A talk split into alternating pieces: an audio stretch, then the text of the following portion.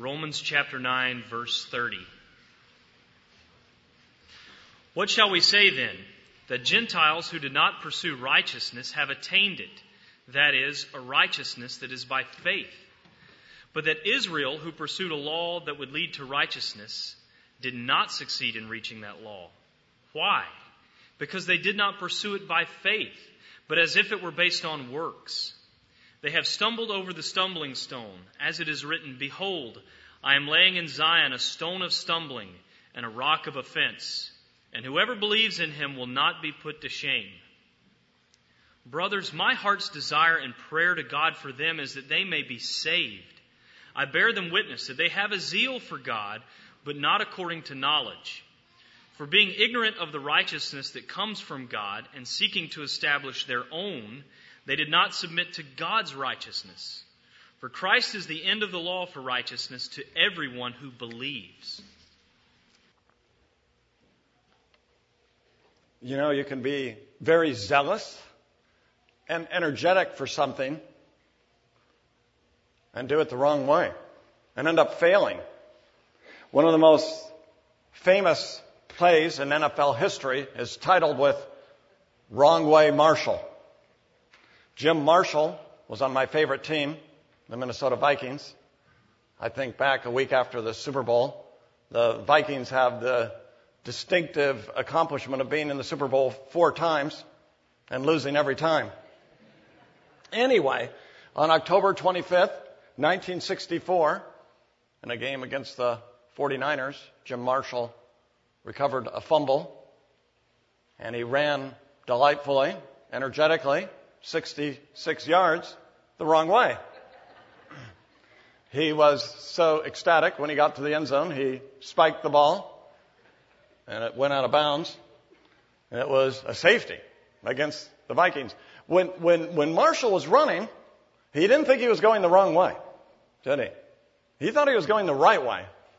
And, and he was full of confidence. And when he got in the end zone, he, he was, he was full of joy. But afterwards, he found out it was all wrong. That he'd actually scored points for the other team. And that's what Paul reminds us of in this passage, doesn't he? The same can be true in our spiritual lives.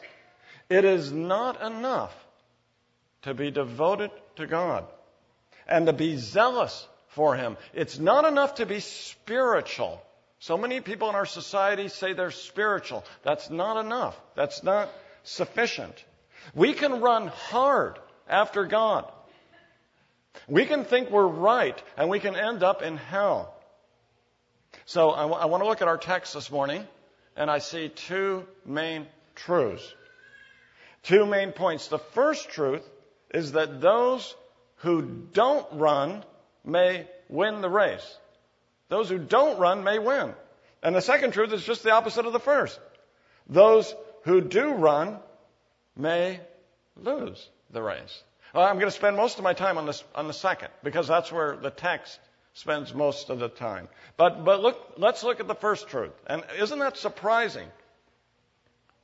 Those who don't run may win the race. That, that's in verse 30. Paul says, What shall we say then? That Gentiles who did not pursue righteousness have attained it. That is a righteousness that is by faith. Do you see the language of the race and the word pursue? They, they didn't pursue righteousness.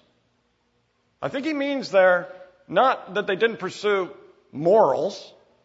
They, they didn't pursue a right relationship with God. They didn't pursue right standing with God. Their lives were devoted what? To, to making money, to being a success, finding a wife or a husband, establishing their reputation. But the one thing they didn't do was seek God. And to seek to have a relationship with Him. And maybe, maybe that describes you today. Maybe Maybe you're not seeking God and to be in a relationship with Him. Maybe you know in your heart that you're not seeking God. Anyway, that was the story of these pagans, wasn't it? That was the story of these Gentiles. But Paul says these Gentiles who didn't pursue righteousness attained it.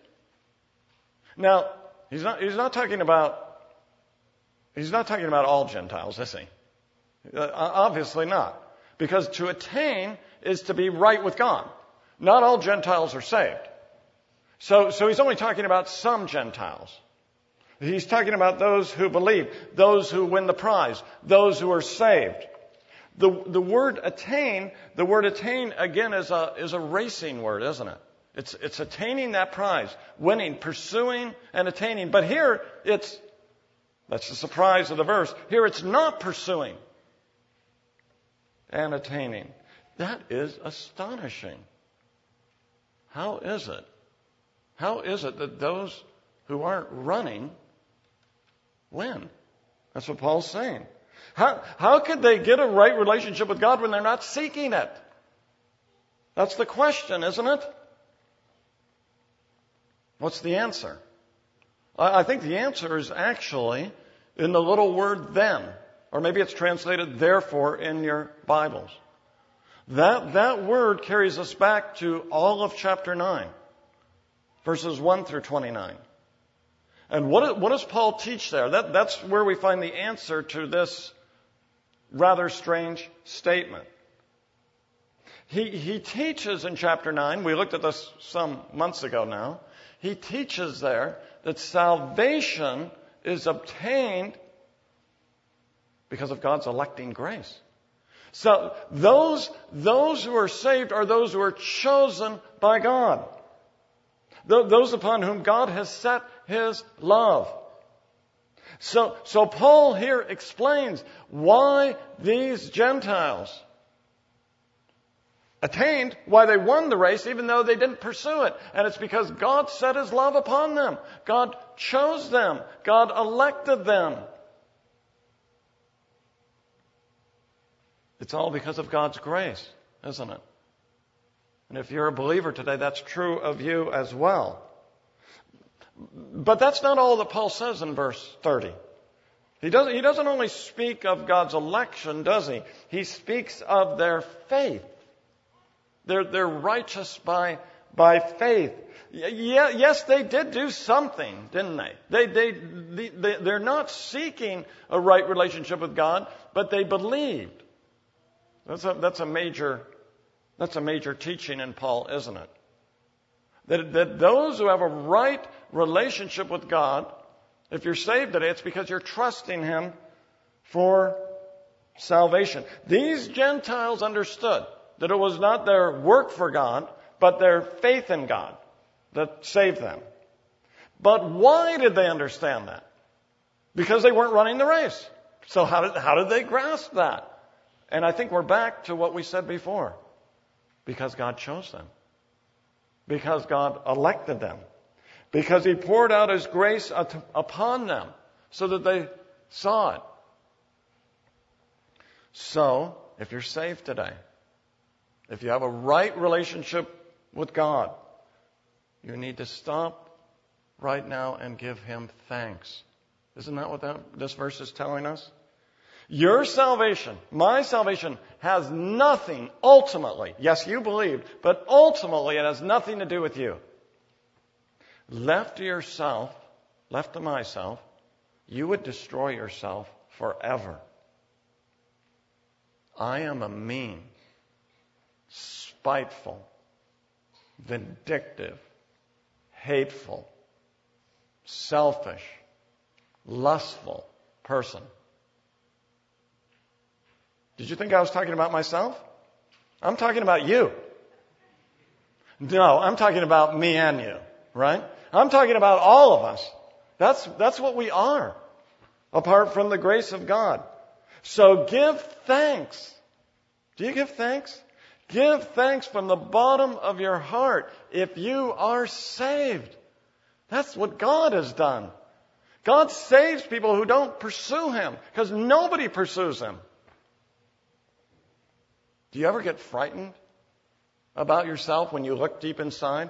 Do you get frightened when you think of who you are? I do. I get frightened about myself. I see who I am in and of myself. But then, that's not the end of the story, is it? Thank God for His grace. He saved me, and I trust you. What amazing grace.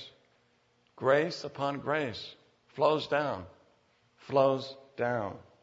Well, that, that's the first truth. The, those who didn't pursue, those who didn't pursue won. They won the race. How astonishing. Second truth, now directed particularly to the Jews who knew the scriptures, who knew God's law, who knew God's requirements. The second truth, and that's in the rest of the verses, starting in verse 31, is that those who ran the race lost the race. Again, just as paradoxical. We expect those who run to win. But he said those who ran did not win. How can that be? We read in verse 31 that Israel pursued a law leading to righteousness, but did not succeed in reaching the goal. I, I like the NIV transla- translation here. Those who pursued the law as the way of righteousness have not attained their goal. They've run the race, but they've lost. But notice what they were pursuing. They were pursuing the law to win the race, and they failed. What was wrong with the way they ran the race? If you don't win the race, you know, this, this isn't, this race isn't only one winner, is it? You know, we can't conceive of the race that way. Everybody who's a believer wins the race. So this isn't a race where only one person wins. This is a race where many people win. But, but these people don't win. They lose the race. They're, they're damned, right? Why not? Why? Uh, but that's the question Paul asks, right? You see in verse 32? Why? Why didn't they win the race? Now that, this is a huge question and answer then, isn't it? It's the most important question and answer in life. Why is it that people who run the race, who run to have a right relationship with God, why is it? Why is it that they don't win? Verse 32. Because they did not pursue it by faith, but as if it were based on works. They have stumbled over the stumbling stone. They ran the race as if they could win based on their own effort. How many people think that they will obtain the goal of eternal life if they perform good works? They think, do you think this way? I hope not. They think if they live a moral life, if they work hard in their jobs, if they're good citizens, that's sufficient. That's sufficient before God. I mean, look at our society, right? What, what a great thing to have a neighbor like that. They're moral and kind and generous. You know, it's not just in secular society that this takes place. Someone told me the story of a church in this town, a Southern Baptist church. I'm not going to get any more specific. But a Southern Baptist church in this town, there was a, it was a youth group, and the uh, uh, uh, or a young person's class, and the teacher said, "Okay, which kids in here aren't Christians?" So that's the question she asked, and several several of the youth raised their hand. The teacher said to one student, "Okay, who's admitting I'm not a Christian." What was her reply? How, how did she instruct the student? That's, that's a very key moment. The, the only thing she said to the student is, Why aren't you baptized? Nothing about believing in Jesus. Nothing about trusting in Him for salvation instead of trusting in yourself. Nothing about the cross and what it achieved. Just a call to be baptized, which could easily be misunderstood. That's what you have to do to be saved. Could easily be understood as saying, this is all that it takes to be saved, just to go through that ritual. That's not, that's not what Paul's teaching here, is it? In the same way, the unbelieving Jews in Paul's day were running the race the wrong way. They'd gotten off the pathway. Or they were running on the pathway, but they stumbled, they tripped, they fell as they were running. Paul quotes from Isaiah in verse 33. They tripped up on the stone of stumbling and the rock of offense. What's that stone that they tripped over? It's Christ, isn't it? They didn't realize that salvation comes by believing in Him. They didn't look to Christ and Christ alone for the hope of forgiveness and for eternal life. They didn't realize that there was nothing they could do to obtain God's favor. favor. They were looking to themselves instead of to Jesus Christ. So as verse 33 says, they'll go to hell. Moral people, nice people, friendly people, faithful people in their jobs, but not heading the right way. Our daughter Anna runs cross country and track, and uh, I remember her first cross country race. She wasn't used to it, and she was running hard, but she got off the course. She started running the wrong way. So no matter how hard she ran, really didn't do much good, did it? Not when you're off the course. All that energy expended, all that effort, but heading the wrong way. And clearly she didn't win that race. She didn't know what was going on. Many people think they'll be saved because they're trying hard to be good. Now, many of us in this room, maybe most of us in this room, I hope that's true, we understand these things. We, we, we know this gospel, don't we? I mean, we're, we're taught this. Some of you have been taught this since you're a child. But it's easy, isn't it, not to trust God in our everyday lives, to actually forget the gospel as we live our lives. If we are suffering financially, we show we trust God by relying on His promise. He says, I'll never fail you. I'll never forsake you. We cling to that promise and trust Him.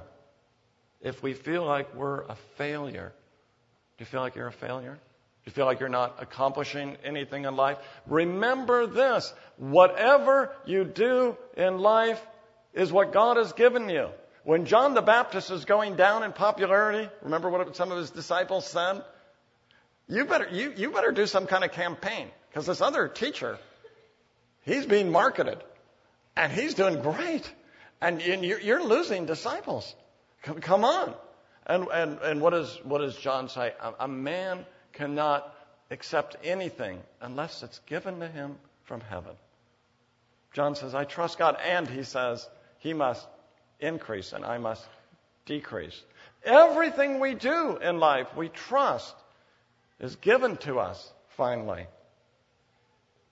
If we're lonely and feel alone and without friends, you know, I heard a little clip on NPR this week that more people, I, I didn't hear the exact number, but more people than ever before in the United States live alone with, with no one else.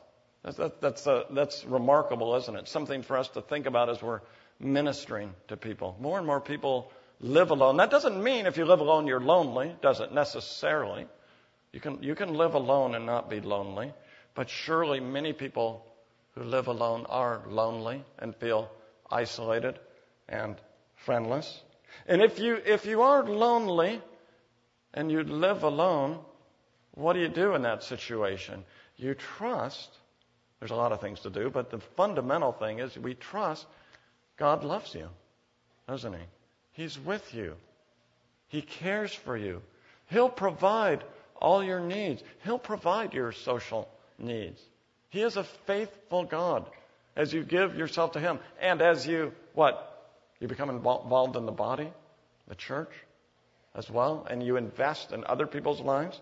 You don't focus on yourself, but others. God will, God will meet you in that situation. If our health is failing and worry strikes and the devil attacks, we entrust our lives into His hands, knowing that every hair, every hair on our head is counted. He loves us. And He cares for us. You know, we can agree with the gospel in our heads.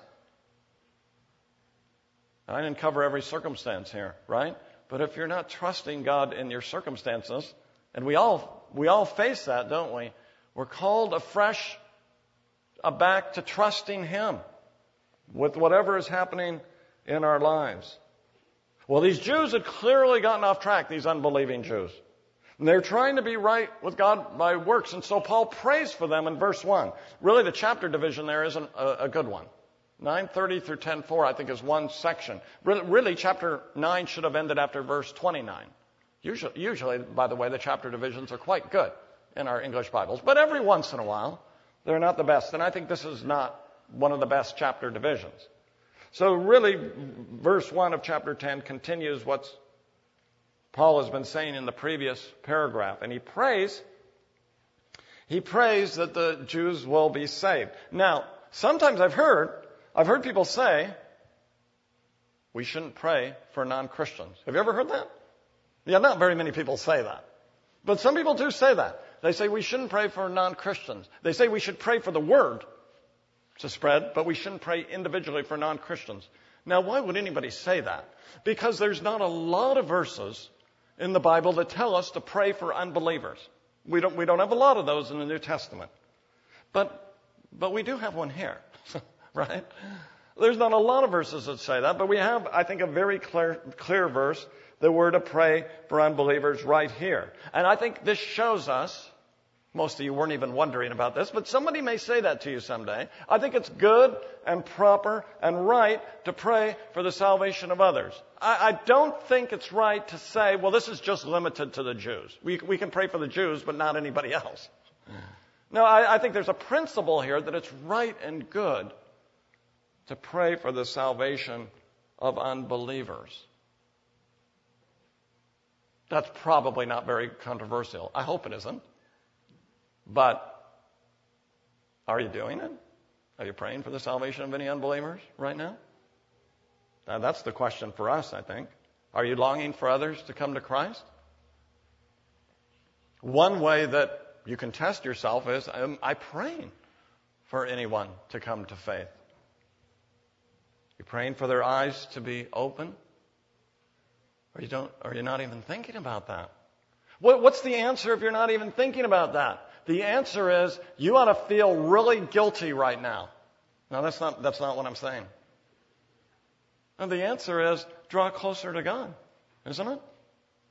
Draw closer to God. Experience His love, His power, and His grace. When you know His love, when you know the sweetness of it and the power of it, you'll be filled up and you'll, it'll overflow in your life. Your affections will be changed. His heart will be your heart. We talk about what we love, don't we? I mean, I, I, I love football. I like talking about the Super Bowl. I like, I like talking about the Cardinals and the Cats, you know? What we love, what we love, we, we talk about. So, so I think the issue is an issue of love. It's, a, it's, it's an issue of affection. It's an, it's an issue of what our hearts are drawn towards, fundamentally. Paul is praying for the Jews of his day. They are the chosen people. They are the people of God in the Old Testament. They failed to believe, most of them, not all of them, they failed to believe that Jesus was the Christ. In verse 2, he says, they had a zeal for God. Isn't that remarkable? They had a zeal for God. We're not, we're not talking about pagans here. We're talking about people who are zealous but their zeal wasn't matched by knowledge. Zeal, what good is zeal without knowledge? Fundamentally, finally. Now, that's true in everyday life. You know, I, am just terrible at fixing things around the house. Diane could tell you that. Everybody who knows me knows that about me. And so what I've often done in my life is I try to fix something with zeal, but without knowledge. And I end up breaking things, right? You know? I, remember many years ago, I broke the garage door of Diane's parents. I, I broke the handle. I couldn't get it fixed. I just kept forcing it. You know, I just think more strength will help. But it didn't. It just broke it, right? That's zeal, but without knowledge. Zeal without knowledge isn't effective. Uh, that's what That's what Paul is telling us here. But how many people think that way today? They think, well, I'm sincere. I'm sincere. I'm working hard for God. He must be pleased. They say things like, God would never, God would never condemn a sincere Buddhist who faithfully practices his religion. I mean, after all, they're doing the best they can with what they know. God would never condemn a Muslim person who tries his best to please God. Or they'll say, you know, all that really matters is if you love Jesus. I mean, doctrine doesn't matter. What matters is whether you love Jesus. I mean, that sounds good, doesn't it? That, that's what's really fundamental. Doctrine divides. Loving Jesus, that's what it's all about. Y- yes, except for which Jesus are we talking about? There's a lot of Jesuses out there on, in the marketplace. Is it the Jesus of the Scriptures? Is it, is it the Jesus as he's revealed in the Bible? People pour, pour all kinds of content into who Jesus is. No, no, sincerity and zeal and passion, they're not enough. They must be informed by knowledge. Truth matters. That's what Paul is teaching us here. Why is it that zeal and sincerity in, in religious things, why is it that that's not enough? Why are they insufficient? And verse 3 tells us those who are zealous for God and sincere in their beliefs, but who don't trust Christ alone for salvation, are ignorant of God's righteousness. And they try to establish their own. So you, you see that here? First, they don't, they don't know about God's righteousness. They, they, they, they don't know the attribute. I think this is saying two things. They don't know the attribute of God's righteousness. They don't know about God's holiness, His righteousness in that sense. They don't know about His perfection. And therefore they think their own works can qualify, you see? They don't know the standard. And therefore they think their pitiful efforts can count. They don't know that God's righteousness and holiness is so great that He demands perfection, not just a good attempt. They don't know the righteousness of God, and this is how the ESV translates it. Uh, I think it's righteousness coming from God. They don't know that righteousness is a gift of God, therefore. But I think it's both ideas. Righteousness is an attribute, and righteousness is a gift. I think they're both there. They don't know that the only way to be right before God is if God's righteousness is a gift from Him. But those who know God, those who are believers, we know we can't contribute anything to our salvation. We know that we need God for everything. We know we're sinners who need, who need God's mercy. We're like the thief on the cross who deserved to die, who said to Jesus, have mercy on me. Remember me. Remember me. We call out to God, remember me.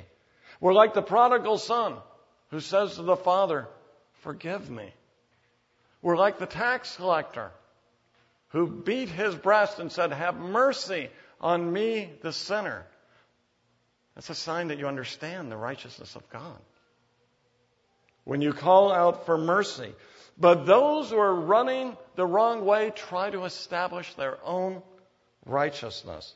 They think they can reach the goal of eternal life based on their own goodness.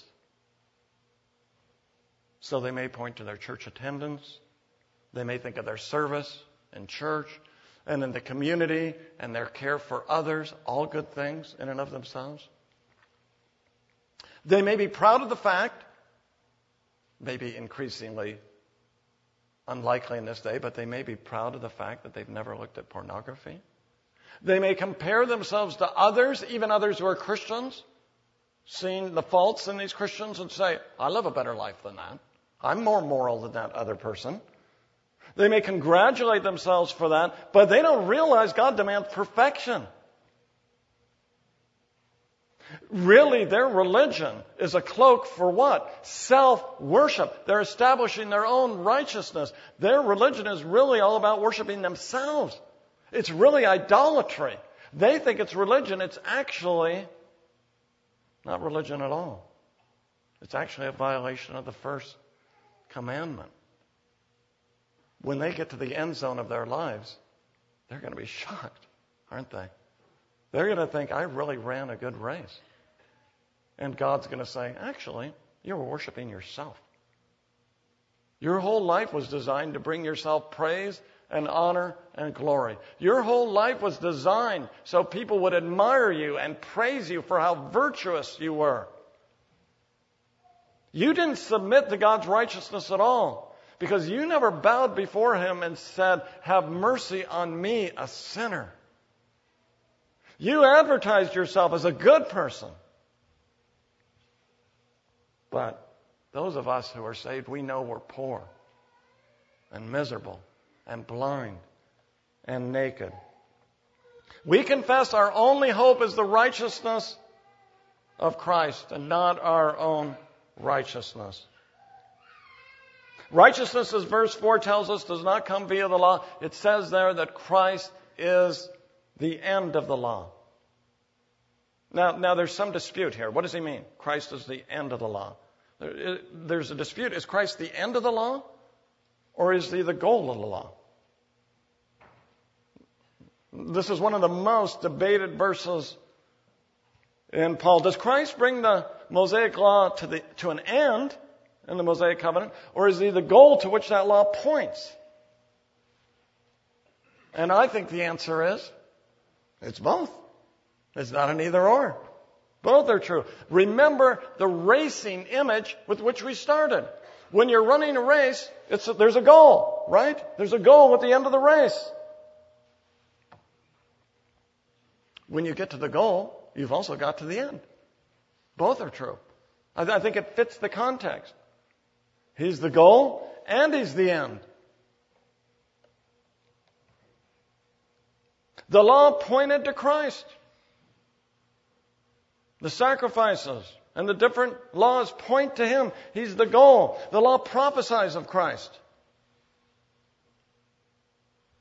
It reaches its climax in Him. He fulfills the law. But He's also the end of the Mosaic covenant. We're no longer under that covenant any longer. Once He has come and that to which the law points has come, we're not under that covenant anymore. That doesn't mean, I'm not saying, hear me carefully, I'm not saying that there aren't commandments for us as Christians. Surely there are commandments, but we're not under that covenant anymore. Christ is the end of the law. He's that to which the law points. Our, our, our faith is focused on Him because the law, the law points to Him. We don't need the Sinai covenant any longer. This, the Old Testament is the Word of God, but it's the Word of God that points to Jesus Christ. And therefore, when we interpret and read the Old Testament, we see Christ. We see the goal and the end of the law. The ESV says, Christ is the end of the law for righteousness. I think it's better to translate it, Christ is the end of the law resulting in righteousness. I, think that fits with verse 10, which literally reads, For with the heart one believes, resulting in righteousness, and with the mouth one confesses, resulting in salvation. Christ is the goal of the law and the end of the law, and the result is righteousness is given to those who trust Him for salvation. So I close with this for a question or questions for me and you. Who am I trusting in as you're running the race? Who, who are you running the race for? Whose righteousness are you clothed with? Yourself? Or is it the righteousness that comes from God? If it's the righteousness that comes from God, you're free, aren't you? Isn't that the greatest freedom in the world? Because we don't have to pretend we're good runners of the race. I'm not a good runner of the race. It's Christ. It's Christ who clothes us with His righteousness. And we run the race looking to Him, depending upon Him, relying upon Him, leaning upon Him, finding Him to be our all and all. Let us ask God as we close for the strength to depend upon Him. Let's pray. Oh, Father, what a joy it is to run the race trusting in Jesus Christ and Him crucified. And what a burden it is to run the race and to depend upon ourselves and our own righteousness. And Lord, this is an awesome text because if we run the race the wrong way without understanding the gospel, we will be damned. And Lord, we want life. So help us to trust in Christ and to rely upon Him for everything. We pray your Holy Spirit would help us. In Jesus' name, amen.